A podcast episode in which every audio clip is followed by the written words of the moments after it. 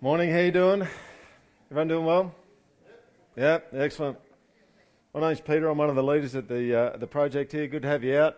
Uh, it's a good thing to have a day, a year of celebrating mums, yeah, and dads. Amen. Amen. yeah, good is it? You know, when I was a kid, I thought it was just a sham. This whole thing. It's like let's just get a third present getting opportunity. But now I'm a parent. I'm thinking that one's not enough to add on top of that. Like, let's have another 10. Let's get, at least get into double digits. I um, just want to make a couple of comments, um, just as a bit of a preface. Um, celebrations in the church uh, can tend to be a little bit difficult sometimes, and the reason why they can be a bit difficult is because usually the way it works is when you celebrate something, there's someone who can't celebrate it, or someone who uh, uh, the celebration actually adds some degree of pain uh, for them. And that, this is especially the case uh, on Mother's Day. Um, there's people uh, in, in this church who, uh, who wanted to be a mum but couldn't, or want to be a mum um, and can't for some reason. And then there's other people that uh, motherhood's caused a, um, uh, a great deal of pain. Um, some people in the church have lost their mother, their mother's died. so, kind of Mother's Day, we just want to just stop for a minute and just appreciate that there's a real kind of two-tiered thing that can happen on this kind of day. Um, and the, I think the really, um, really good thing about the Bible is that the Bible understands that, it recognises that. Uh, you've got scriptures like rejoice with those who rejoice and weep with those who weep. Yeah, you've got another scripture by Paul in Corinthians where he talks about sorrowful yet always rejoicing, which tends to be the way that life goes. I think most of the time you don't have really happy times and nothing else, and you don't have really sad times and nothing else. It doesn't happen that way that often. Most of the time, you've got happy and sad happening at the same time. You, know what I'm talking about? And, uh, and God's kind of in the midst of that. I think one of the things that makes, um, it, you know, in a sense, Mother's Day painful for people struggling with that is, is because, I actually think it's because motherhood's really precious and it's really special. And um, so just, just wanted to. Um, just just make those couple of comments. Um, but Mother's Day is what we're celebrating today. Motherhood's a, a, great thing. So we're in the middle of a, uh, a series on Ecclesiastes, and some of you are going, "Come on, man! Like it's Mother's Day. Can we just kind of leave Ecclesiastes behind? Like you did submission on Mother's Day last year. That just kind of took us over the over the top. In fact, the crowds today have been about 50% of normal. And it may been because I did submission last year on Mother's Day. I don't know. People, we're not coming back to that place, you know. And it's kind of some of you. It's like, see, like I, I know it. Like the, my suspicion is correct. This, this, the project does not want anyone to be happy. All right. And this is just another thing. But I thought let's actually have a bit of a look at Ecclesiastes and see if it says anything about motherhood, right? And for those of you who have been here long enough in Ecclesiastes, you're going, it's not going to say anything good at all about motherhood, because it doesn't say anything good about much in the whole of the book of Ecclesiastes. Anyway, uh, this is the best I could come up with. Ecclesiastes 11, verse 5. As you do not know the way that the Spirit comes to the bones in the womb of a woman with child, so you do not know the work of God who makes everything. All right? So I could really go to town on this and do some real exegetical violence to this text, which I'm not actually going to do. Uh, but you can kind of see there, the writer's kind of going, look, uh, you don't know where God's going to go, what he's going to do. Uh, it's kind of a bit like a baby being created and then born inside a mother. It's like he's going, it's a mystery, man. How does that thing kind of happen? And uh, that's kind of where uh, I want to go a little bit today, is just the, the, the, the, miracle, in a sense, of, of a baby being born. So there's three uh, places I'm going today the miracle of life, the miracle of an eternal soul, and the miracle of God incarnate. Uh, psalm 139 uh, has uh, just some beautiful, it's a beautiful psalm. In fact, I've asked community groups to read through it and just talk about it this week uh, when they meet together. But there's this uh, part that talks about the creation of a, of a human. And I just want to read, a, read uh, from Psalm 139, verse 13 to 16. I just want you to note the language. Listen to this. For you formed my. You hear that? It's not like you formed our. It's like you formed a mine. Like it's, it's, there's a real kind of personal kind of touch to this, uh, this knowledge that God's got. And if, if you know Psalm 139 well, Psalm, Psalm 139 is very much God is very close and He's right there with you. Listen to this For you formed my inward parts, you knitted me together in my mother's womb. I praise you, for I am fearfully and wonderfully made. Wonderful are your works. My soul knows it very well. My frame was not hidden from you when I was being made in secret, intricately woven in the depths of the earth. Your eyes saw my unformed substance. In your book were written, every one of them. The days that were formed for me, when as yet there was none of them. Beautiful little section. I mean, you can hear the personal knowledge that God has, and you can kind of hear in there God's kind of going, I'm intimately involved in the creation of every single human being. You see, when the psalmist here says he was being made in secret, he's talking about being inside his mother's womb. God's doing this. He's intricately woven. I mean, you, you, you think of that phrase there, in, intricately woven in the depths of the earth. What are you thinking of? You're thinking about the complex colours and patterns of a weaver, an embroiderer. You know, this is the God that can throw lightning bolts. This is the God that flung the stars into space, and he's down here in the detail with a, a cell that you can't even see with a naked eye. Like he's that involved, and he's actually stitching things together. You see, he's involved in the details of you before you even knew there was a you. Before you even had consciousness, he was involved with you. God is close. You see, the making of people is not a mass production assembly line, all right? This is not the Model T Ford. This is not Adelaide with Holden Commodores coming off the assembly line. They're all the same, and each worker does a little piece of it, and then the whole thing comes off the assembly line. This is the master craftsman at work. He's an expert, and he's intricately custom making every single individual on the face of this planet. Isn't that incredible? Now, some of you, you're probably in your head right now, you're just kind of going, no, nah, no, we know how this, this works, right? We've got science now, we've got ultrasound, we, we know what happens, we know that this bit happens here, and then at this stage, this happens, you know, and, and all the way along. It's, it's a natural process, it's a biological, natural process. Well, I want to suggest to you today uh, it's not a biological, natural process, it's the work of a craftsman. We'll get to some more of that in a minute. In my uh, former life, I was a manual arts teacher, all right? Which uh, I was actually trained in New South Wales, and I'm just telling you, being a design and technology teacher sounds a whole lot better than manual arts teacher, and that's what I was originally called, and then I had to humble myself and come to Queensland. Come on, you guys got to get a bit, bit more angry. We need a bit more anger in the project. That's what we need. So, uh, came up here and uh, spent, uh, I, I, said to some students this week actually, I spent like half of my life working in this school. Like that, that's freaky. But anyway, that's, that's kind of how it happened.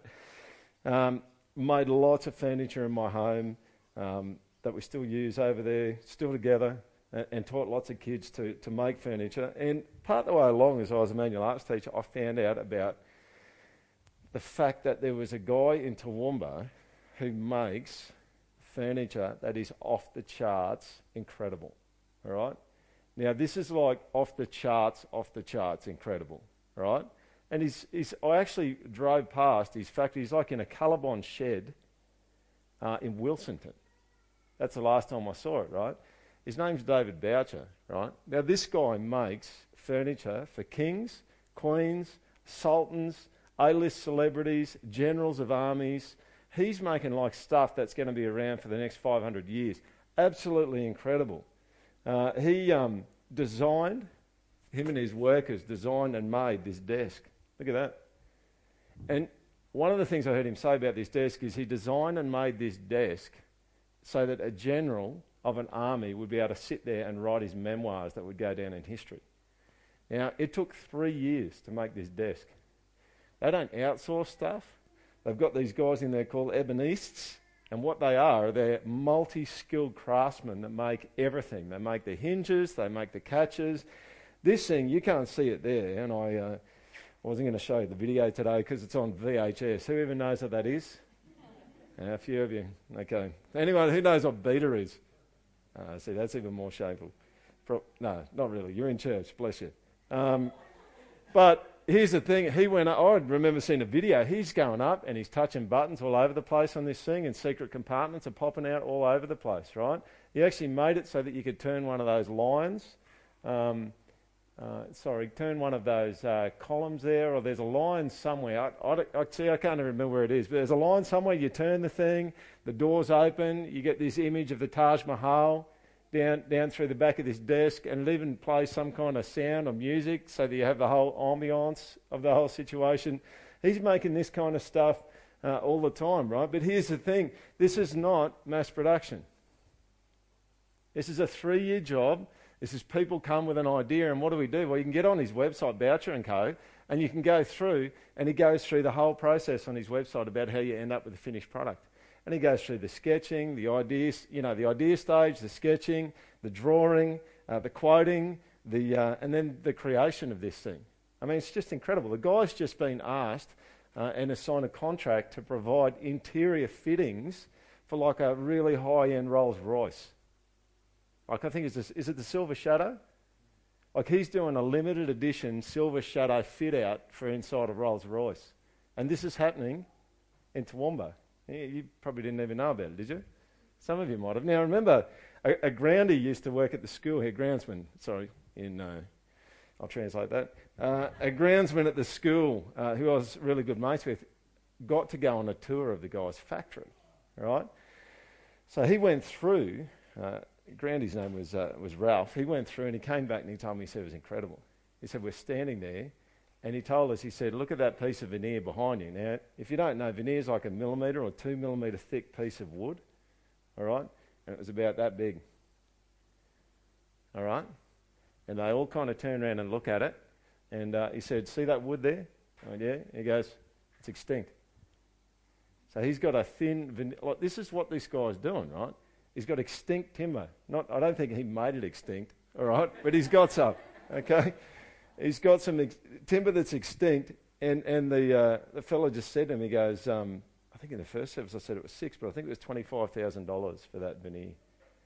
Like, you just can't get it anywhere. Like this, this is what this guy's doing. And it's not like, and he gets one of his guys, and it's not like, mate, if you can just sand that at the start, I'll get this guy over here to just chisel. Uh, it's, no, it's not. That is not how it works. The way it works is that they have these craftsmen and they get on it and they stay on it and they work on this thing and they make something intricate and incredible. And I want to say to you this morning that that's what God was like in your creation. You know, now you might think, um, you know a few things about how it all came to pass, and you might be able to find out by ultrasound that this happens at four weeks, and that happens at eight weeks, and that happens at 18 weeks, right? And you might want to sit there, and maybe you've been affected by evolution. It's a natural process. That's all it is. Just a natural process. Well, I want to tell you, uh, it doesn't work like that. All right? And some of you go, well, maybe Ecclesiastes right if Ecclesiastes didn't know. Well, I'm going to show you a proverb which illustrates what I'm talking about. Look at this. The lot, you could say dice, is cast into the lap, but its every decision is from the Lord. Do you see that? Like if you want to go, well, Ecclesiastes didn't have ultrasound, right? I'm just going, yeah, but they had dice, all right? And they kind of knew what happened with dice, right? They knew something about gravity. They knew if you threw it, it was going to roll. And if you got a six and a five, someone there was going to go, that's just completely random. They just rolled it. It was a natural process. And the writer of Proverbs goes, no, it's not. Because God's involved in every decision that actually happens when you roll the dice. Now, who here would like to know how God intersects with those kind of things? Who would like to know? Come on, be honest. Who'd like to know? All right, cool. Who does know? No, you don't, right? Which, what does that tell you? You're on a need to know basis, right? Like you are. That's it. And God's, God's kind of, I mean, 2 Peter 1 said God has given us everything we need for life and godliness. So if He hasn't told you where He intersects with things that look like a natural process, uh, you don't need to know.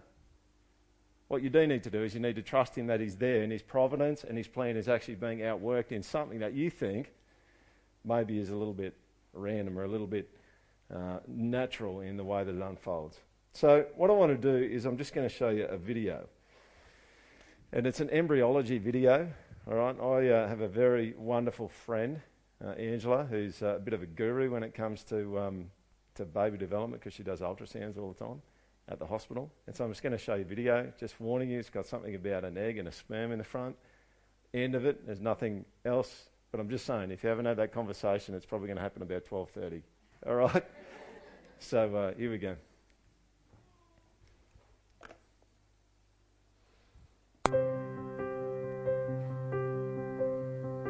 Only two cells are needed to create a baby. Two cells and a miracle. In just nine months, this pair of cells blossoms into billions of cells. Gently nestled and protected in a mother's womb, a tiny human thrives.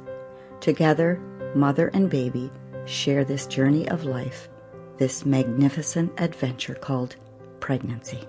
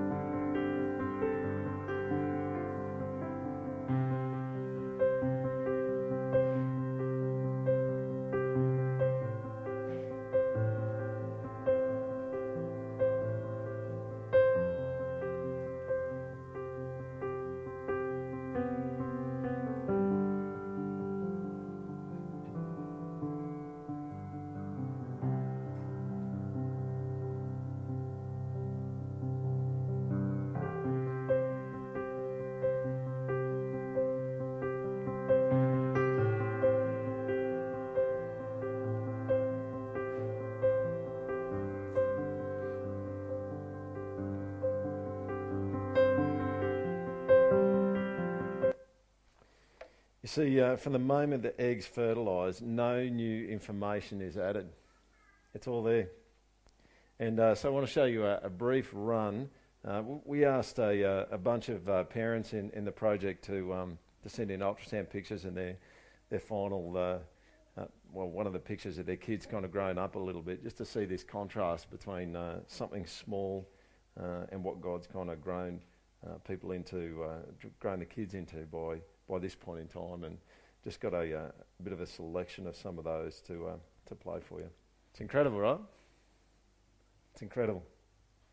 Uh, so number one is the miracle of life. Number two, the miracle of an eternal soul. Have a look at uh, Genesis 2, verse 5 to 7. When no bush of the field was yet in the land, and no small plant of the field had yet sprung up, for the Lord had not caused it to rain on the land, and there was no man to work the ground, and a mist was going up from the land and was watering the whole face of the ground.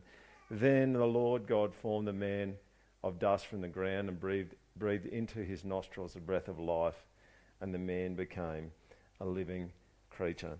You notice this here that the, uh, the writer of uh, Genesis there, Moses, is making it clear that God, uh, you know, God had revealed to Moses what to write, you know, and God's kind of making it really clear. Here's the thing man was actually created from similar kind of stuff to animals. It created from the dust there. You know, God kind of put the, the man together uh, initially. You know, and there's a some people kind of use this text, and they and I'm kind of going to get there, but some people use this text to say, oh, when God breathed on man, um, that was God giving a soul to the man, right? But it's pretty hard to get there from this text and from the way that the Hebrews in the Old Testament understood uh, people. There's been debates for many, many years about how many parts to humanity there are. You might have heard of the tripartite view, which is like there's body, soul, and um, spirit.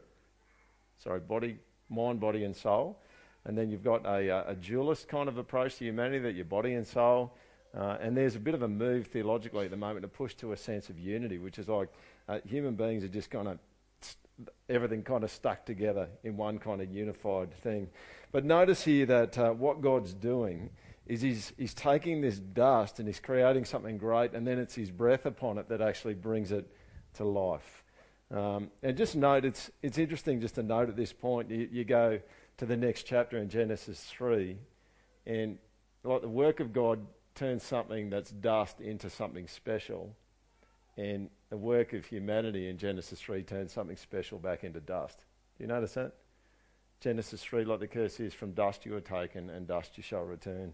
A really fascinating contrast between the work of God and the work of people. Uh, but the sense that you have uh, in this passage here in Genesis 2 is that God's kind of breathing on Adam and he's coming to life. And I want to show you a, uh, a video in a moment that's a, a, a, video kind of depiction of uh, Ezekiel 37. In Ezekiel 37, uh, God stands uh, Ezekiel the prophet before a bunch of dry bones in a valley and says, uh, Do you think these can live? Yeah, and I think he says, uh, You know, God, you alone know. And then God says, I want you to speak my words over these bones and see what happens to these bones when you speak my words uh, over them. And this is what uh, Ezekiel uh, does in Ezekiel 37. So I prophesied as I was commanded, and as I prophesied, there was a sound, and behold, a rattling, and the bones came together, bone to its bone. And I looked, and behold, there were sinews on them, and flesh had come upon them, and skin had covered them, but there was no breath in them. Then he said to me, Prophesy to the breath. Uh, prophesy, Son of Man, and say to the breath, Thus says the Lord God, come from the four winds, O breath, and breathe on these slain that they may live. So I prophesied as he commanded me, and the breath came into them, and they lived and stood on their feet, an exceedingly great army. So I just, at the moment, I'm just wanting you to get a picture of what it's like. God's created Adam, and he's, he's kind of lying there and he's lifeless, and somehow he just breathes upon him, and he just comes to life. I mean, it would just be an incredible thing uh, to see happen, and uh, just show you this uh, video depiction of Ezekiel 37. The hand of the Lord was upon me. He brought me out by the Spirit of the Lord and set me in the middle of a valley. It was full of bones. He led me back and forth among them, and I saw a great many bones on the floor of the valley. He asked me, Son of man, can these bones live? I said, O sovereign Lord, you alone know. Then he said to me, Prophesy to these bones and say to them, Dry bones, hear the voice of the Lord. I will make breath into you, and you will come to life. Then you will know that I am the Lord. So I prophesied as I was commanded, and as I was prophesying, there was a noise, a rattling sound, and the bones came together, bone to bone. I looked, and tendons and flesh appeared on them, and skin covered them. But there was no breath in them. Then he said to me, Prophesy to the breath, and say to it, Come from the four winds, O breath, and breathe into these slain that they so I prophesied as he commanded me, and breath entered them. They came to life and stood up on their feet, a vast army. So let's just push a little bit more. I mean, you, imagine just seeing that. So what we're not just talking now about a physical being created in the mother, are we? We're actually we're talking about something even more than that now. It's like the Bible's clear about the fact that everyone here has a soul. Like there's a there's a non-physical part to you that lives forever. I mean, scriptures are clear that God's going to raise people from the dead, and there's going to be some kind of reunification between your body and your soul uh, after you die. But uh, it's incredible, isn't it? I mean, you just think about it. Inside a mother is not just a physical reality, but a spiritual reality that lasts forever. Like, just stop with that one. Like that, that's that's intense, right? I mean, Jesus kind of said this in, uh, referred to this in John 5, 20, 28 to 29. Don't marvel at this, for an hour is coming when all who are in the tombs will hear his voice and come out, those who have done good to the resurrection of life, and those who have done evil to the resurrection of judgment. So there's an increased wonder, and probably even in a sense, an increased fearfulness, isn't there? It's just like, whew. this is not, you know, I'm just not, we're not just creating another, you know, another dog or another another animal. We're creating a, there's a human being being created here, physically, but a human being with a soul that lasts forever. You know, and this is not a hellfire and brimstone kind of message, right? But here's the thing, uh, according to Jesus here in John 5, it's like the soul will live forever with God or it will live, and die forever in hell. True? And it's, it's like, whoa, all right, now we're, this wasn't just a good idea. this is bigger than just a good idea, you know, to have children. There's something really significant, significant that goes on here. So, what, what does that make us think? Well, in one sense, it makes us think, well, hang on, we're actually dealing with something significant. Mums are dealing with something significant. All right? Mums are doing things all the time that aren't just shaping their kids' body. They're not, it's not just about keeping the kids healthy. They're actually shaping their souls as well, always shaping your children, always helping them and growing them. It's, it's amazing. It's incredible. Number three, the miracle of the incarnation. I want to read this section out of Luke 1, verse 26 to 33. And as I do this, uh, I hope you can see where I'm going. It's like, as a miracle of life, that there's a physical being that gets created in its incredible intricacy.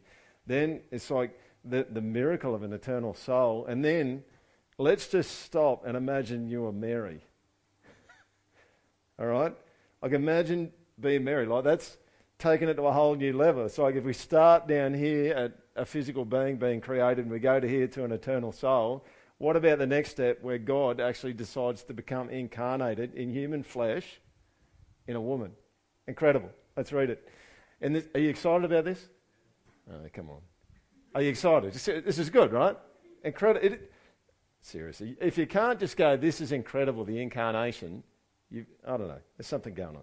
Anyway, I'm going to do my best to get you excited. In the sixth month, the angel Gabriel. Now, just before we go on any further, you just need to know most of the time when angels get sent, they're to deliver a bit of comeuppance to some people that need a bit of punishment, right? If you read the Old Testament, they're not naked with a harp, all right? And an arrow or something. They're not like Cupid, right? It's like if an angel shows up, you're just kind of going, it's probably going to be bad. All right? Probably. Not always, but probably going to be bad. Most of the time, they're out there dealing a bit of grief out to some people. In the sixth month, the angel Gabriel was sent from God to a city of Galilee named Nazareth to a virgin betrothed to a man uh, whose name was Joseph of the house of David. And the virgin's name was Mary. And he came to her and said, Greetings, O favoured one, the Lord is with you. I love her response. It's so human. But she was greatly troubled at the saying, and I love this phrase, and tried to discern what sort of greeting this might be. it's going, okay, is this going to go well or is it not going to go well? Can we just square that away and then we'll keep talking? Uh, and the angel said to her, reading from God's script in a sense, because he says this all the time uh, when he speaks to people Don't be afraid, Mary, for you've found favour with God. And behold, you'll conceive in your womb and bear a son, and you shall call his name Jesus. He'll be great, and he'll be called the Son of the Most High. And the Lord God will give to him the throne of his father David, and he will reign over the house of Jacob forever, and of his kingdom there will be no end. Incredible, right? I mean, just pull up for a minute. I mean, even if you're a male, it's like you can't, you know, every now and then I hear blokes say really dumb things like comparing some pain there into childbirth, and I just go, just don't even go there. All right? Let's not make that kind of comparison. It's, you know, let's, let's not go there. But here's the thing I just want you to stop for a minute. It's just like, imagine just this moment. What? You know, it's, you know, I mean, how, you're just going to have to reflect on that one for a bit, aren't you? You know, I was talking to someone the other day and I'm talking about this redemption group thing we're going over to, and he said, Yeah, look, he goes, You just need to be mindful that if you try and do redemption groups in three days with people, which is what we do over there, they're going to need to do a bit of processing after it. I'm just going, You think? You know, it's like, that's kind of, I'm just going, this on here, you're just going, Do you think Mary's going to need a bit of processing after that one? Yeah, I reckon. Uh, probably the full nine months, all right, just to work that one through, you know. But, I, I th- you know, anyway let's, let's just keep going with the next little bit here. Uh, this is it's part of the reason why I love reading the Gospels. Uh, it, you can just see the notes of eyewitness account, right? So, I mean, Mary's response there is, is really that, that's what you'd expect, all right? And then her next response is kind of very practical, down to earth. She goes, uh, and Mary said to the angel, How will this be since I'm a virgin? you, you, might be used to it, right? But I, I read that and I just went, that's a good question. All right? Isn't it? That's a really, really good question. How's that going to happen? All right? And then the angel um, answered her, The Holy Spirit will come upon you, and the power of the Most High will overshadow you. Therefore the, therefore, the child to be born will be called Holy, the Son of God. And behold, your relative Elizabeth, in her old age, has also conceived a son. And this is the sixth month with her who was called barren. For nothing will be impossible with God. Who needs to write that on their forehead? Or maybe somewhere, maybe not on your forehead, in reverse so you can read it in the mirror. I don't know, right? But you need to. It's just like nothing will be impossible with God. We need to remember that. And Mary said, Behold, I am the servant of the Lord. Let it be to me according to your word. And the angel departed from her. Beautiful response in the end, wasn't it? Took a little while to get there. But um, no one here is going to be critical of Mary, are we? just it's a big deal what you're doing there is a big deal. And you know, I wonder, you know, one thing I've noticed is I, I think mums just reflect back on things. They reflect back on their kids. Any mums here know what I'm talking about? Just reflect back on your kids and how your kids are grown and and just maybe just some you know some point some markers in their life where you just kind of that was that was an incredible time. That was a great. You know, just those reflective kind of moments. And, you know, and I wonder, I'm going to show you another scripture here in a minute, but, you know, sometimes I just wonder, um, what, what's Mary doing? You know, maybe she's got a, you know, glass of cold water sitting on the roof of her house in Israel. She's 70. Just going, what the heck was that? you know, in the best in the best possible way. Just, wasn't that just absolutely incredible? Well, we know she did something like that before she got to 70. You know why we know that? Because it's in the end of Luke 1. Listen to what she, uh, what she does. She actually writes a song about it all. Mary said, My soul magnifies the Lord, and my spirit rejoices in God my Saviour, for he has looked on the humble estate of his servant. For behold, from now on, all generations will call me blessed. Would you guys call her blessed? Yeah, you would. I mean, it's, it's, it's incredible.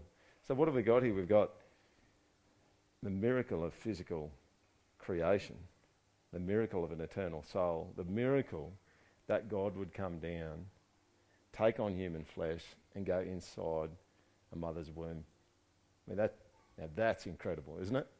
Isn't that incredible?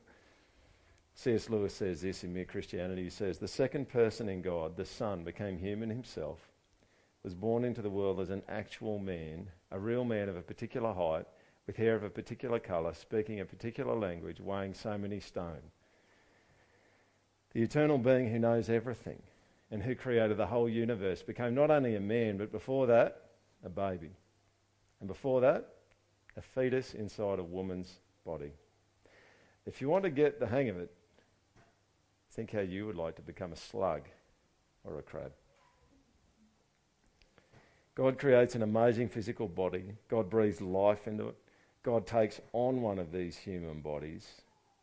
And here's where this is just the this is the final thing that sets it off, is that after Jesus goes to the cross for every one of us and is raised from the dead, what actually happens after that in Acts? God comes to live in his people again. Doesn't he? I mean, there's a sense in which the Old Testament, he, he wasn't really indwelling people in the Old Testament. He was kind of around and he was kind of doing stuff. There's, maybe a sense in which God, I mean, in a really kind of literal sense, God came and dwelt inside of Mary, but Jesus goes back to heaven and then he sends the Holy Spirit. And now we get to have God residing inside of us. Isn't that incredible? It's absolutely incredible. And who knows that mums need the Holy Spirit to do their job well? Yeah? You know that, don't you? It's just tough work. All right? And here's the thing mums do a really, really good job who don't even know Jesus, who don't even have the Holy Spirit. But who knows you just do it better when you've got the Holy Spirit. All right? And He's inside of you, He's energizing you, and he's, and he's, he's moving in you, He's helping you to do the things that you're doing. You get someone there that you can rely upon. Uh, what an incredible blessing, an incredible opportunity that Jesus has opened up for us. Amen? We're done.